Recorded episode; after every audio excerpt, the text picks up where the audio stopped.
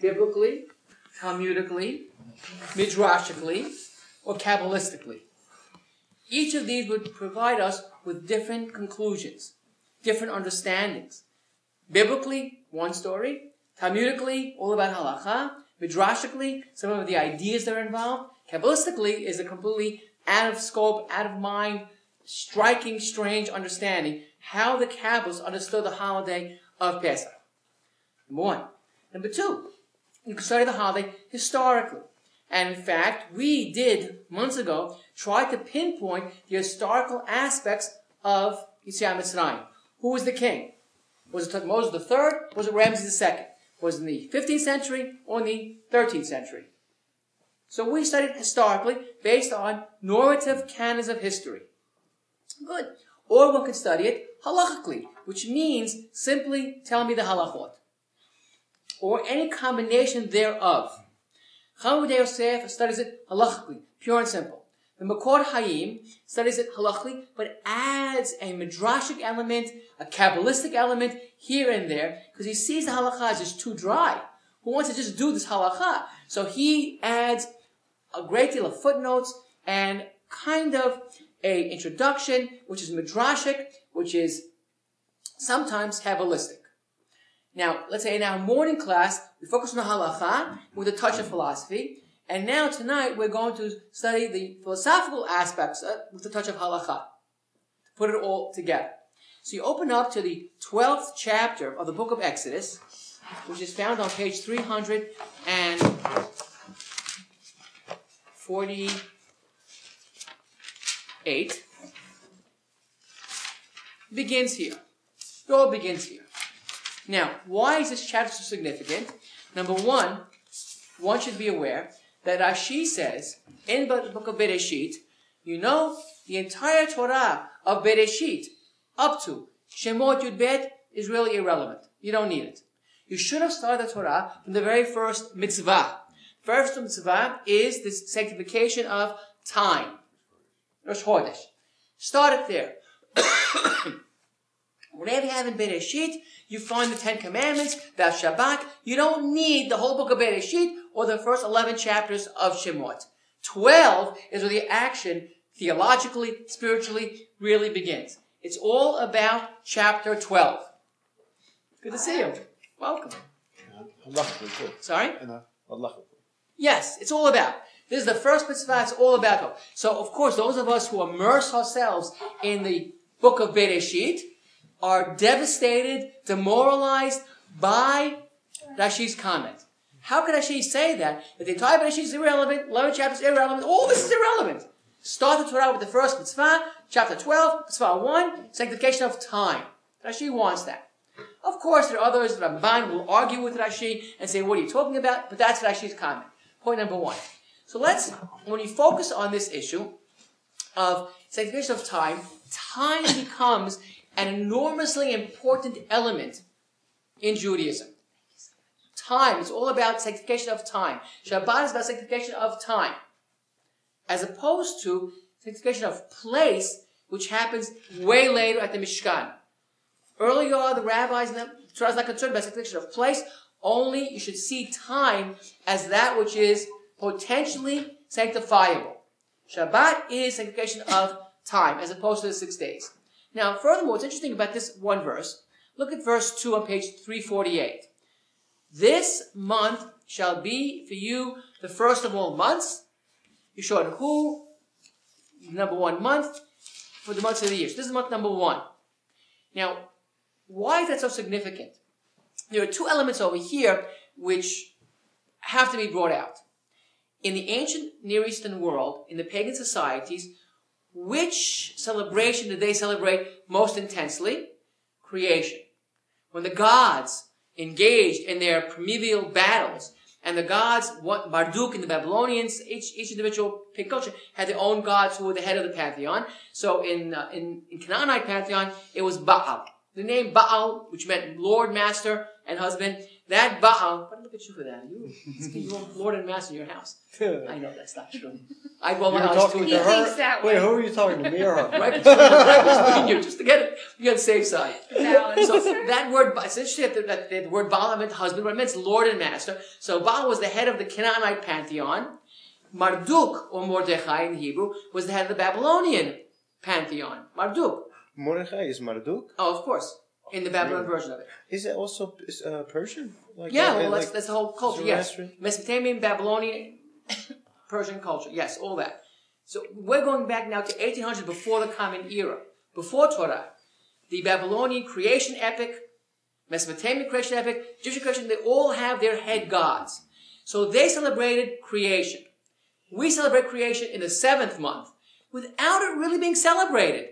We now celebrate creation. Is there any holiday for creation? We have Rosh Hashanah, which is the new year, which celebrates our renewal. They saw it as celebration of creation or the victor- victory of the head god over the lesser gods, who then was proclaimed the gods. So that's the Babylonian myth. So over here, what are we celebrating? The human being. Liberation from servitude. So our focus is on liberation and the human being. The pagan culture was focused on the deity who emerged victoriously from his battles to achieve oneness. In interesting in the um, Babylonian epic, and again, this is all standard stuff in any book on on uh, on pagan religion. you find that Marduk took Tiamat, his mother, defeated her. It's an interesting Freudian kind of battle mm-hmm. between the, the son and the father and the mother. He slit her carcass in two, and he made the heavens one part, the, the other bottom part of her body was the bottom part, and he reigned supremely. That's Marduk. That's Mordechai. Good. Which is why I named my kid Mordechai. this is just an insecurity complex. You should be aware he's Marduk. So that's number one. So here we're purposely taking not Tishrei as the head month, as the first month, but Nisan, which celebrates freedom from servitude. Number one. Number two, this is a powerful pasuk because it tells you, if you notice very carefully, this month is for you, the first month. So rabbis in the Talmud, in a fascinating comment, says, say, say to us, Lachem, it's you to determine the time sequence. You tell me, Hashem says, when you want to celebrate Passover. Lachem, let's say you made a mistake and you proclaimed the wrong day to be Passover. Why would you do that? Because in those days, they sanctified the new month based on visualization. They saw the new moon, they counted, that's Rosh Chodesh. Seeing is believing. Two witnesses came, we saw the new moon. The sliver of the new moon. Right? First day of the month.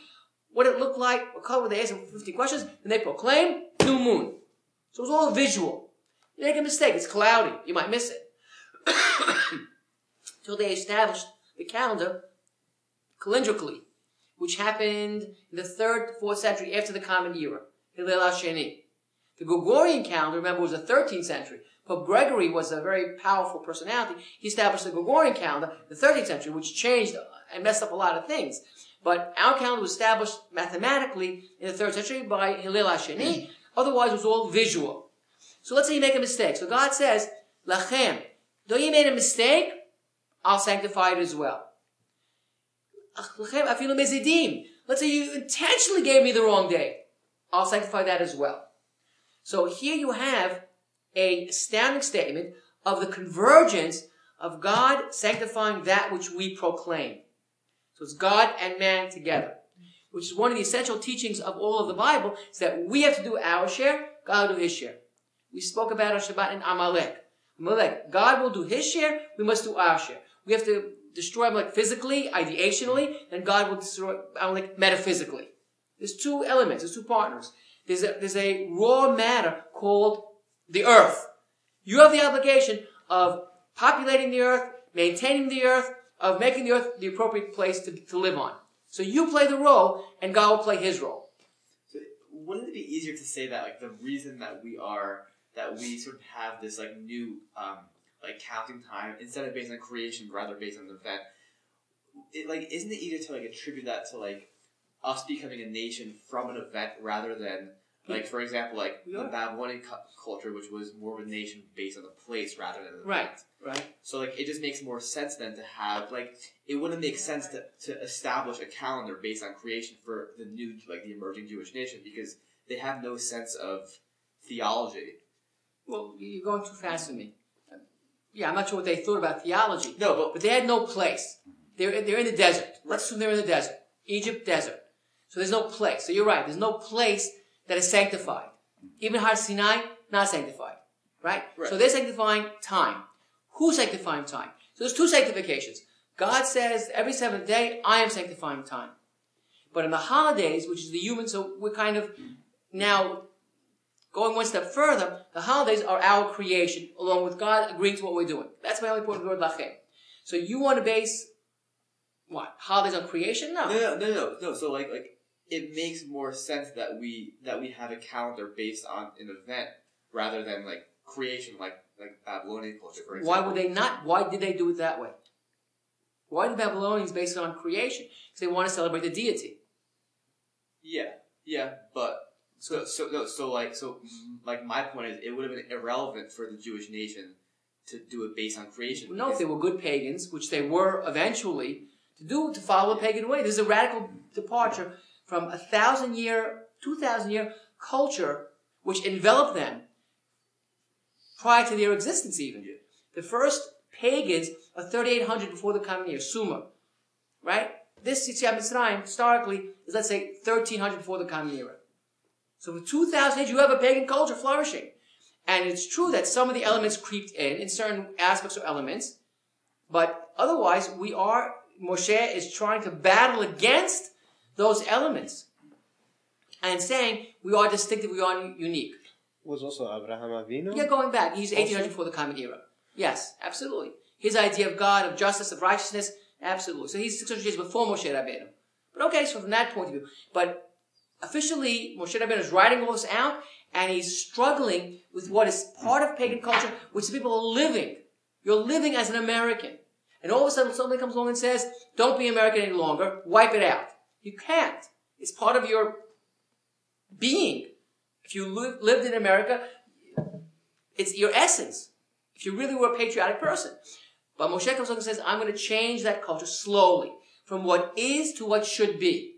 Example given, servitude. Servitude, we have a whole section over here on servitude, about avdut. That's what, what is. That could not be rooted out. Sacrifices. One can guess that sacrifices is the way the person related to God. No choice but. So we have sacrifices. That's what is. What should happen is what will be, which is we eliminate the sacrifices, and rather we pray in their stead. We use prayer instead of sacrifices. As I mentioned on Sunday, we're going to go beyond that, and eventually the verbalization is limitation. When you verbalize a prayer, your words limit what's in your heart. So eventually, as the Rambam talks about in 332 of Moreh Nevuchim, the Guide Perplex, he says. We went through sacrifices to prayer, and now we're going to go to meditation.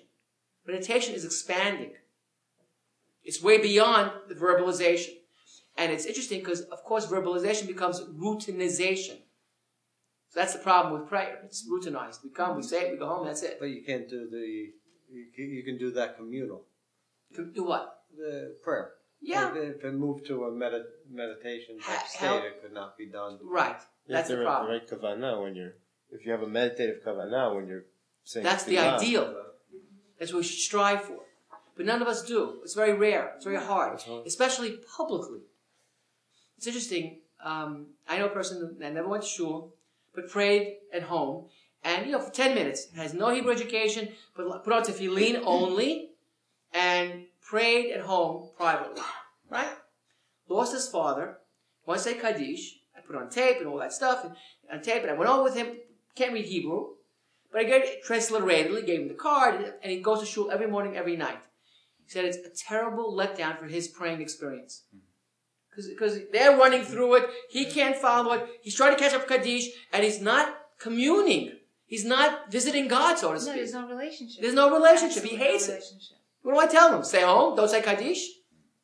It's a very rough thing. And he said he always had his 15 minutes of putting on tefillin, maybe saying the Shema, nothing more than that. But that to him was a very special moment of private time with Hashem. Yes, privately, it's very And he doesn't have that now. It's a really kind of rough balance between getting the emotional, spiritual, and he had that. He felt very deeply that. Rarely went to shul. Once in a while, Shabbat in the- in Brooklyn. This is Brooklyn.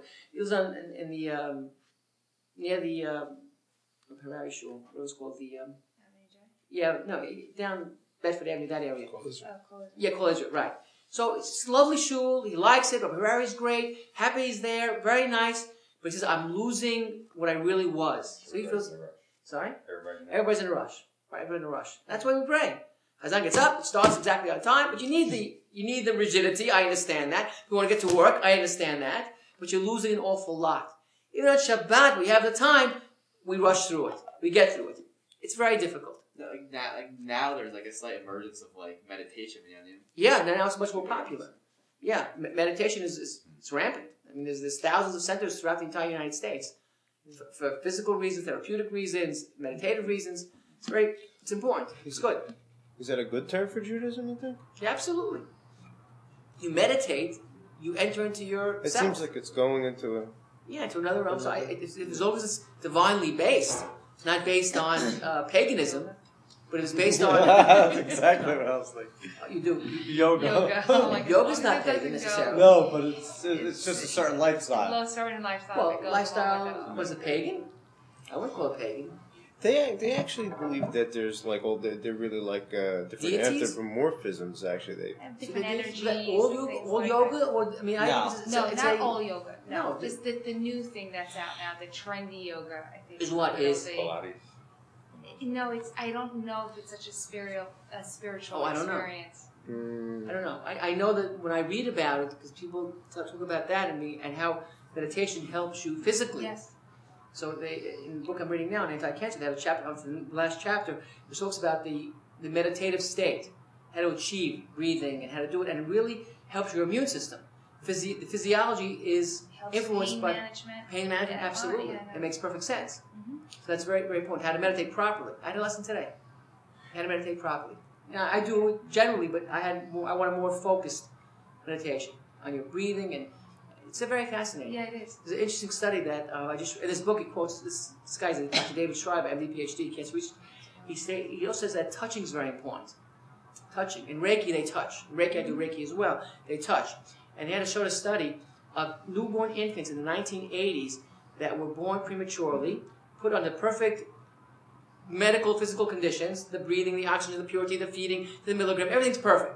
But the babies are not getting better. And then some nurse, and, and then people were told, don't touch the, the parents and the children. They're in a environment free of Sterile. isolation, sterile, right. So, but they needed touching. And then this one nurse who felt so guilty that the kids are crying just stroked their backs. Stroked their backs, she calmed them. And then they started growing. The cell needs a human touch to br- bring about the enzymes that tell it to reproduce and to grow. They tried the experiment, I'll give you the references, and it's uh, published in Lancet. In rats. They took rats away from their mothers, and they left them in isolation. They didn't grow. They started stroking the back with a brush, which was like the mother's touch. And the rats started growing. So it works in rats, it works in babies. So now they encourage good. That's, that's a very sensitive father. Very good. Good. You can't grow much. Very good. So the stroke is very. See, he just grew two inches. Look at it. amazing. It really works. So it's interesting how medically the physical aspects of it, the mental aspects of it, all combine to make to make it work. There was a there was a study done with meditation where somebody had electrodes hooked up to them to test their muscle movement, Mm. and in the state of meditation, they were able to take their energy and push it to one side of their head, and their head was moving with and the, without the muscles reacting. It was Wow. so they were able to prove that it was being done by energy, which is what you know, The life force. it's something. It's a life force. Breathing is a life force. Yeah, absolutely. Okay, so back to so lachem over here is a key word because it tells us that you now have a role in sanctification. Don't live to God. God does Shabbat. You have to do the holidays. Good. So this first pasuk is very strong and very important. Now, of course, this pasuk is an introduction to Passover, and you go further on. I'm not going to read all the pasukim, but I want you to be aware that these first 15 or 20 pasukim is about one kind of Passover experience as opposed to what we celebrate. This is called Pesach Mitzrayim.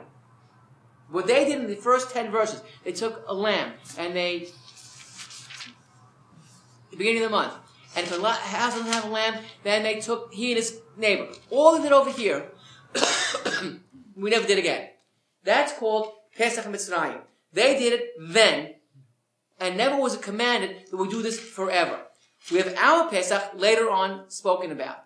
And they, all they did over here, that one year old, from these sheep, from the goats, verse 6, verse 7, it shall be a safeguard for the fourth day of the month, and they, they shechted it in the evening and all that stuff. Take, take the blood. We don't take the blood and put it on your doorpost. We don't do any of that. This is Pesach Mitzrayim. So we all, we all understand that. No, never. Only once. Only oh, this is called Pesach Mitzrayim. That year, they did this ritual. Did they do sacrifices as slaves in Egypt? No, this is the first time that they were done. But they were around it Oh, yeah. because Oh, the absolutely. Egyptians were doing it Absolutely, yeah. So we should be aware, yes. So we should be aware that the way in verse 8, to eat the meat this night, roasted, with matzot, amarim, yochulu, all that, don't eat it raw and all that stuff. So that's Pesach Mitzrayim. Now that's good. The Torah later on extrapolates from this opening statement, and we will do part of it. We eat bitter herbs. We eat, uh, in the Had Ben HaMikdash, they ate the roasted lamb, but not in the way that's described over here. Some mitzvot were only done for that generation, and some mitzvot we do ongoingly. So one has to always make, make sure of that. Who decided that? Rabbis. Or based on the Torah's view of it. Because rabbis, when they thought about it, said, that doesn't, God didn't mean this forever. It's only Pesach Mitzrayim. They did it then, we do We're not something else do our- in ours. Yeah, so the rabbis kind of created the experience. We don't put blood, we don't do this, we don't do that, we do our thing. Did they? Was there never a break in celebrating Passover? There probably was. I'm pretty sure when there they was. went when they went into Israel, did they celebrate Passover Yes. this way or they changed it? No, no, no, not, never this way again. So only in the desert for the forty. Yes. days. Well, So in they- Egypt, this is in Egypt. In Egypt. Oh, so in the desert they stopped. They didn't celebrate any Passover in Egypt for 40 years. Oh, okay. There's a break. There's No cham- milah. There's, there's no chametz. There's no chametz, never was. Eat the cream. They probably didn't grow any wheat or grain, right? The whole thing was pissed. So yeah, all year round. And then they came to Israel, and to the extent that Joshua and the leaders were able to do this, they did it. But again, there was paganized to a great degree. So we see a lot of the paganism from the book of, let's say, Judges. They're all pagan. Joshua gets in, establishes, does his battles, settles down, he says, I'm leaving. I'm out of here now. And he leaves. So to whatever degree that certain segments probably followed it, and many of the people, the lay people, the people from the street, were influenced by the paganism. So every Navi came along and said, no, stop the paganism. They couldn't stop it. They just could not stop paganism. For 600 years, they kept involved. And every Navi, Eliyahu, Elisha, and Amos, they all complained about these people are what we call syncretistically religion, religious. What does that mean, syncretism? Elements of Judaism, elements of paganism, combined together as Christianity is. Christianity is partly Jewish and partly pagan. The notion of a resurrected deity is Krishna. It's Indian. Fourth, third century before the Common Era. Krishna, as the Krishna is today. Hare Krishna. Krishna was a fourth, third century Indian deity who resurrected. They had resurrected deity, so they took it on their way. And many of their, the, the, today, the Hanukkah bush would be a syncretistic. A little bit of Hanukkah, a little bit of Christianity, together. Well, actually, So that's called syncretism. Actually, the Christmas tree is paganism. Yeah, absolutely, exactly, yes. Yes. The Asherah, which we talk about for all Nabis, the Asherah, they always put a Mizbech near the Asherah provide shade. So yes, absolutely.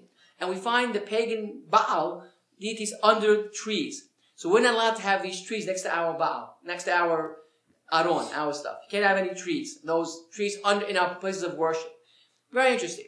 So the Jews then were probably syncretistically Jewish. Now, why were they so? Because God as an abstraction is very difficult to, to love, to, to, to serve, to do what he wants. It's an abstraction. God's an idea with reality, as we explained. What does that mean? God's an idea. So we all know what idea is. The idea of beauty. It's an idea. So let's say God's an idea. Now, let's say we let's say we say Danny's beautiful. Can I say that? Is that just to keep it Fair. kosher? and I agree. So Danny is beauty with reality. He's real. He really, he's there, right? You can touch him. Mm-hmm. So he's beauty, and, and he is beautiful, with reality. Right? So we all understand the idea of beauty. And, and God is an idea. But also, we would assert that God has the facet or aspect of having reality. So it's an abstraction. It's very hard for people to conceive of. So people need a physical symbol. A golden calf.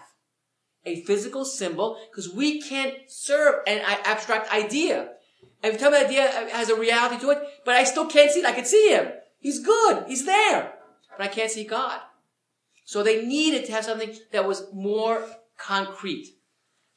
It's a human need. I think today we also have a need for that. God is an abstraction that one communes with meditatively is very hard to access, That's why we have pictures of rabbis all over. which is sad. To me, it's very sad. I agree. You're right. But the people need that. I mean, I don't have, I don't have that, but, but, but I get it. You know, but Yeah. I hate to say this, but in the old Beit Midrash, you walked in, you had 12 of these menorahs and names and that. I felt it was a pagan temple. It was hard. I thought it was horrible. Because all these signs and symbols and all these Kabbalistic writings and all that stuff, you- everywhere you look, there's a big, you know, all that. I got very nervous from it.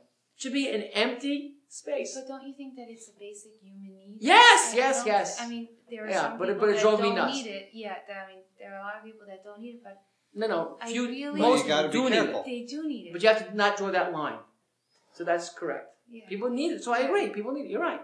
That's why they were pagan. Also, when we get the mitzvah to make the Mishkan, Yes. that's also like we just heard. There should be no even symbols and before, have, and we have, we this have these thing. angelic beings, very ornate. very ornate. Very. People's needs, gold, silver.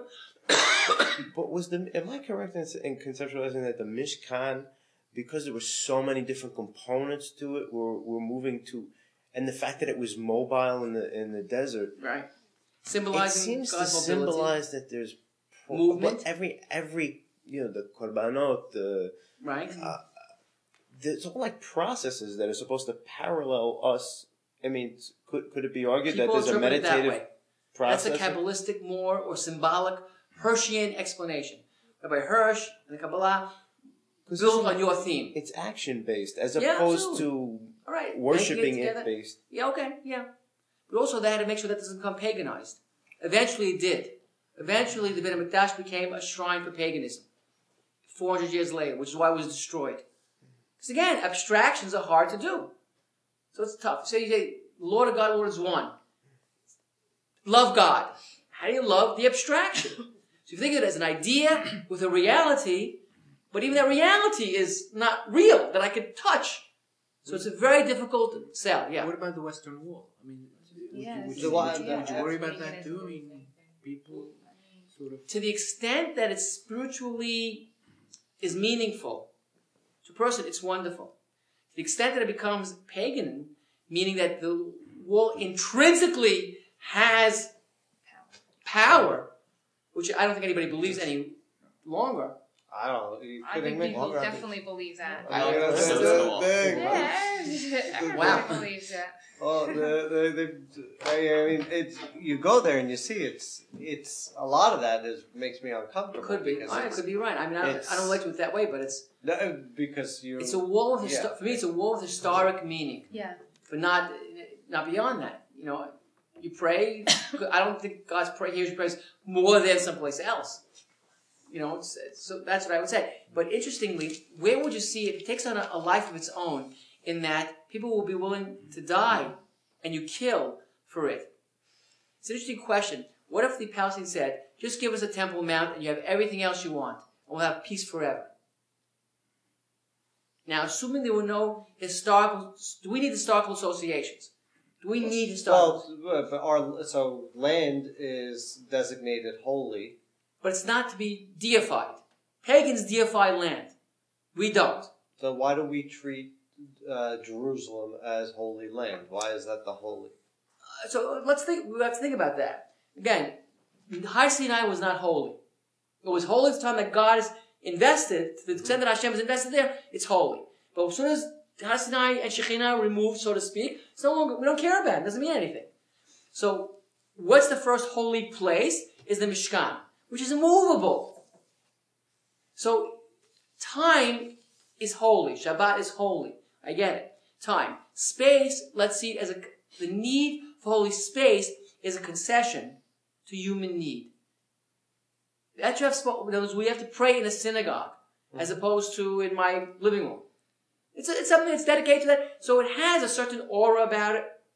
So perhaps there's a human need for space to be viewed as holy. But you don't have any holiness of space in the book of Bereshit. Only in the Mishkan, which at the end of Shemot, does that space become holy in the Mishkan. But again, that's movable, which I think is fascinating. And then when it became permanent, ultimately it was paganized. Why do you see um, uh, the need to like um, to sanctify space any more of a concession than sanctifying time? A time I don't think is a- concession. I mean, like it's It's a truth but it's that we need, that, that, that God, Bereshit, Shabbat. So the question, we could get to that, not right now, but we will get to that.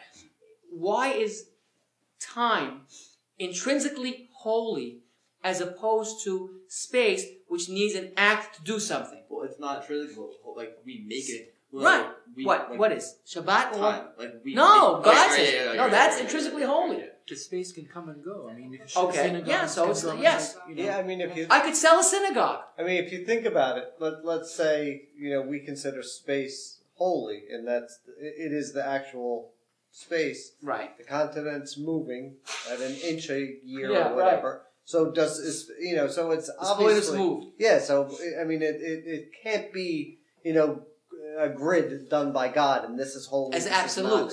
It, it's So got to that's be why the more than Mishkan is that. moving. Yeah. So, so we, we don't the- want Like the mikvah, I mean, it has to be connected to a, a Mayim Hayim, freely flowing waters. the concept of concept Movement. of moving is also letting go of that which the mind wants to be crystallize and and absolutize. and absolute, Any absolutization is paganism. and that's why Only God we is absolute. have violence because we the idea that even like my conception of We'll a person who you know cursed me yesterday, and I'm still look experiencing that person today as I did yesterday, and that's a, a, a like a, an idol in my mind Yeah, you that hold on to it. We go. So let's get back to this over here. So that's Pesach Mitzrayim, and that's Pesach Dorot. We celebrate Pesach forever, what the Torah tells us to, and Pesach Mitzrayim is something separate. Good. So now, the basic halacha of the Pesach that we celebrate can be divided into two sections. Number one, there are five commandments, really six, that involve Passover. Four negative, two positive. What are the negatives? There are five grains, which you want to explain as we go, as we go along. Wheat, oats, spelt, barley, and rye. Five grains. You're not allowed to eat any of these five grains once they come in contact with water for 18 minutes. If they're leavened, that's called hametz. Right? Now, how serious is this? You cannot eat it. And there's four biblical commands about it. that if you eat it, you're hayav karet. You cut off Jewish people, not part of Jewish people. It's a statement. If you do it knowingly, you're aware of it, you know the mitzvah, and you say, I know it, I don't care. I'm having a rye bread sandwich. Right? So, so you knowingly, and say, I don't care, and you cut off Jewish people, because you're asserting this concept of servitude, liberation, divine, man is to be free. I don't buy that. You're Man, the system. All this is based on the of, on the grains. Like this whole I didn't get to that yet. huge concept is whether I eat. You're gonna see grain. that. Yeah, you're gonna see that. You're gonna tell you that. You're gonna see Alright. it. You just, you hang around. Hanging Yeah, what time is it? Is it that? It's eight oh five. out. You're beautiful. You can't tell me the wrong time. It's eight You're. You're beautiful. Enjoy your You've class. got seven more minutes. That's it. Because we start on time, we end on time. So then we'll get to that next week. If I'm here next week, I, I, I have treatment on Tuesday, so I'm not sure I'll be here. I won't be here next week. If I do choose, if I do it, I can do it. Then I won't be here, so it'll be the following Tuesday. But okay. So let's. So yeah, you have five. Ba- we have to get to your point. I'm getting to your point. It's on page two, but okay. Five basic grains cannot eat. You eat the hayav karet. Eating on Yom Kippur. I'm hayav karet. There are 36 mitzvot when if I do them, violate them, hayav karet. Right? Cut off. It's saying, I don't want it to be part of this. Analogously, you're born and you live in America. What's the core value of America? Let me just say the core value of Pay America. taxes. Capitalism. You voted for Obama, probably. I know you. freedom. No. Freedom. Capitalism, freedom, Freedom. Freedom. liberty. Freedom. Let's say you're a person who truly believes in servitude. And the education system failed in teaching you that freedom is a positive value. And that's very possible. I went to a, I, I would probably say, a very problematic elementary school and high school, Magen David and Flatbush, because I didn't learn the beauty of America. I learned of America when I went to Russia. And I saw what people who are physically free, but really mentally slaves to the communist system. We you experienced it in Moscow, Leningrad. You saw the people who knew that KGB in 1976, not now, KGB is following them. They're on the same track as you. You can't escape Big Brother. You saw that. You felt that. There was an, an aura of negativism in Russia in the 1970s under Brezhnev. Till Gorbachev, 10 years later, then opened it up. But you felt it. So now let's say you were a person that was born and bred in Russia, and you believe that's the right way to be. You're part of the oligarchy, so you really control and rule. And all of a sudden you come to America.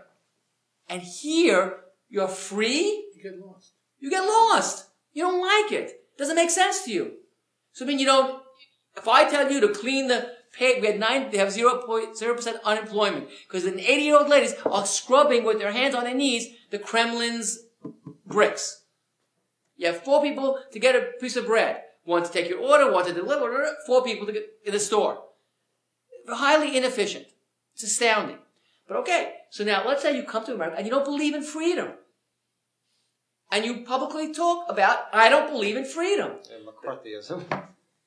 That would be the flip side Yeah.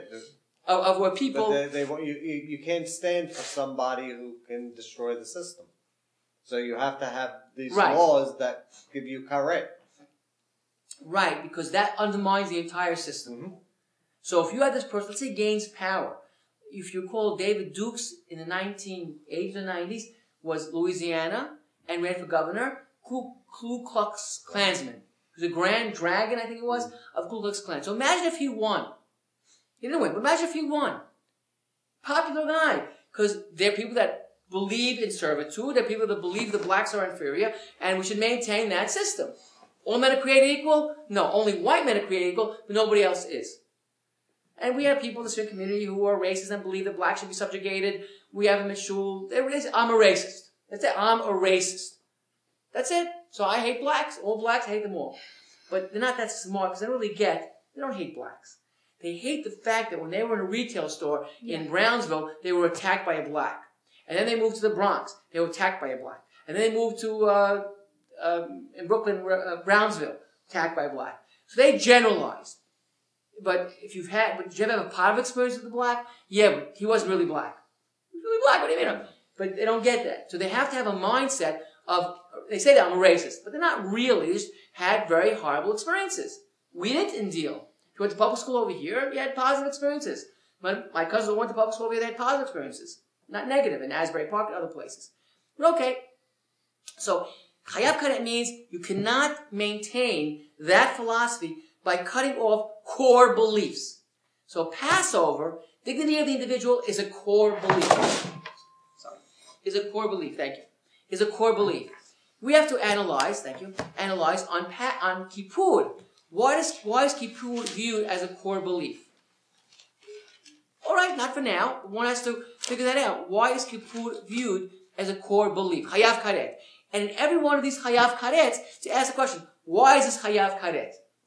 Now it's only eating the chametz, hayav karet, but there are three other, four other aspects you're not hayav karet. So what are they? Number one, you cannot eat chametz. That's hayav karet. Two, you cannot have it, you cannot possess it visibly or possess it even if you don't visibly see it. Known as bajireh bayimatzeh. You can't visibly see it and own it, and you cannot have in your possession if you don't see it and own it. Right? So you can eat it, can visibly see it, can own it and have it if you don't see it. So I have a way out to never go there. Let's say some people, Syrians did this often, they put the hametz in their trunk. That's it, I don't see it. But you own it. It's no good. So those sound like fences for the first. No, no, no, no, no, no. I don't know if it is or not. That's put down the road. These are mitzvot, forms. So then also I cannot eat it, number one. I cannot have it physically my presence to see it, or even have it without seeing it. And and I cannot eat it even a bit. In other words, I can have a whole bit of hametz, bad, that's kul lo yachel, but if I ate a little bit, ta'arov, a mixture of hametz, a tiny grain in my two gallon soup, called ta'arov, a mixture of hametz, also prohibited biblically. But So- not correct. Not karet. Only eating it is chayav karet. In ta'arov hametz, I don't believe it's chayav karet, but it's an interesting question. I don't remember that. It's an interesting question. You have to get have more than a kazayit? I would, yes, yes, yes, yes. Yes, it's one ounce, 29 grams. If I eat less than a kazai, I'm not chayav karet for that. Right. Good. So you can't eat tarovet chametz, actual chametz, not to see it, not to have it, is four. And five is destroy it. Positive. You must destroy it. Tashbitu. So we have to talk about, as we go along, the absolute destruction. How do you destroy it? Nuke it? Burn it? What is absolute tashbitu? That's one question. We'll get to that next time we meet. So you have five of these mitzvot. Don't eat it, don't have tarovet, don't see it, don't have it even without seeing it, but ownership. So if my housekeeper brings in chametz, it's not my problem. She owns it. She could have it in her basement, house. I don't have a housekeeper, but she puts it there, it's not a problem. You could have a store. Your non-Jewish worker put, brings it in his chametz. Is it your chametz? No. So it's not my problem. Let's say you have a rule in your store that whatever comes to the store, we all share in it. It's all ours. So somebody brings a bottle, let's say, of Coke. Okay, we all share it. You can't bring in a bottle of Coke and say it's mine. You bring it to the store, put it in the store refrigerator, we all eat from it. Somebody brings in, let's say, um, a six pack. It's ours. You can't just simply drink it. It's all ours. In, in the hospital, Yeah. there's a room, You have food, they bring food, the hospital, we pay for it, this medical staff pay for this food. So now they're telling me that we have to really sell it. As Jews, we can't really walk into that hospital. Wait because a it's minute. That's, part of, you know, part of the... do you own that food? You know, because we pay, every year we pay $300. It's, you know, so it's, it goes to that food. No, but what you They, pay they, for buy, it. they buy it for us. But it's not yours till you Well, go no, take because it. we Yeah, pay for right. it, so it's part of it is... I'm, But I'm do you taking own it? In other words, if I, could I? No, no, I don't think you have to get rid of it because it belongs to the hospital. You don't, But we're paying yeah, but you don't take possession of it. You- If someone else could eat all the food in that, Yeah, what if someone else eats it? So what? He's what? all worried now. So what? I said he's all worried now. You don't be worried. I don't think you have to worry about this because you could only pay three hundred dollars for The fifty-one weeks. you're paying the, you're paying for the right to eat it. Yeah. You're not buying. It. Yeah, it. I don't think I don't. Whoever told you you have to get rid? You know, I don't think you have to sell that chametz. And if you sell it, then what about the It's the non-Jew who wants to eat it? Sorry, It's, it's the liquid chumrah. I think that's a liquid chumrah. I don't think you have to worry about that because again, it's not you. What about if somebody says to you, "I owed you," I bought, say somebody's nice to you, moved to the neighborhood, non-Jewish person, and they, you went to them and you gave them a loaf of bread and an egg, and you know, all kinds of nice things. So obviously a week later it's Passover. You say, "I want to return the bread." They leave it in your mailbox. Did Don't you accept violate possession. anything? Sorry. Don't accept possession. Right. So I could leave something in my domain, but I don't. I don't accept that it's mine. Let's say, in many cases, let's say, let's say somebody owed you money, and they came and they threw a check into your domain. They put it in your mailbox, but you don't want that check. Why not? Because they paid you ten thousand, they owed you twenty thousand, or you're disputing it. So they said, I'll give him what I think it is, 10,000. And then, good, I'll go to the court and say, I paid my debt. He accepted it. So if he accepts it, then I paid it. so I don't want to accept the 10,000 because I think it's 15,000. So we go to court and could you have something in your domain which is not within your possession? Then Yes. obviously we can. Yes. Yeah, if I throw, somebody throws a loaf of bread into my house on Pesach, is it my fault? People might send you something. A gift. Here's a gift. Happens to be a, a cookie. Box of cookies. It happens. People send you gifts, whatever it may be. So, but I don't accept it. So it could be in my domain, but not in my possession. Right? So one could have that in mind. What? Why is it so important to separate the? What's the significance of the bread, and why is there so I'm much? at you. Yeah. Yeah, why is there so We'll get much? into that. on That's, we'll get into that. We'll we'll get into What's that. the big deal? Next two weeks. We can tell you. Two weeks from now, we'll tell 18 you. minutes, it's 18 minutes. We're going to tell you, it's all about time. You said- you said comes this back to morning. time. Time is a very important part of Passover, as I'll show you. Okay, so what we've seen over here uh, is the importance of the opening verse on page uh, 348. Number one, that's critical. Like she says, open Torah from this pasuk. It's because it's your celebration of human freedom. Number one. Number two, because as she says, the first mitzvah, lachem, you create sanctity. As opposed to God and Shabbat, you're creating the holidays whenever you want. And the difference between Pesach Mitzrayim and our Pesach. Our Pesach involves these five Isurim. Number one, don't eat Hametz, and no benefit as well. So you can't even sell it and not eat it. So it's, eating it means don't benefit, number one. Number two, no tarov Hametz in a tiny bit, you can have. Three, don't own it and, ha- and see it. Don't own it, just have it in your warehouse. And five is destroy it. Devastate it. Root it out. That's how we define Passover. Next time we'll talk about the why of this Are they, are they considered biblical gates? You know how the rabbis No, no, no, no. This these is just gates biblical statements. No gates in the Bible. The Bible's straight. No gates. That sounds like they're all supporting. They are. They are. And it makes sense what you're saying because that's Hayav Karet and we're keeping you away from that. Yeah, yeah. So But nobody frames it that way. Baruch Hashem, amen. Thank you for coming. Thank you We'll see you, God two weeks away before.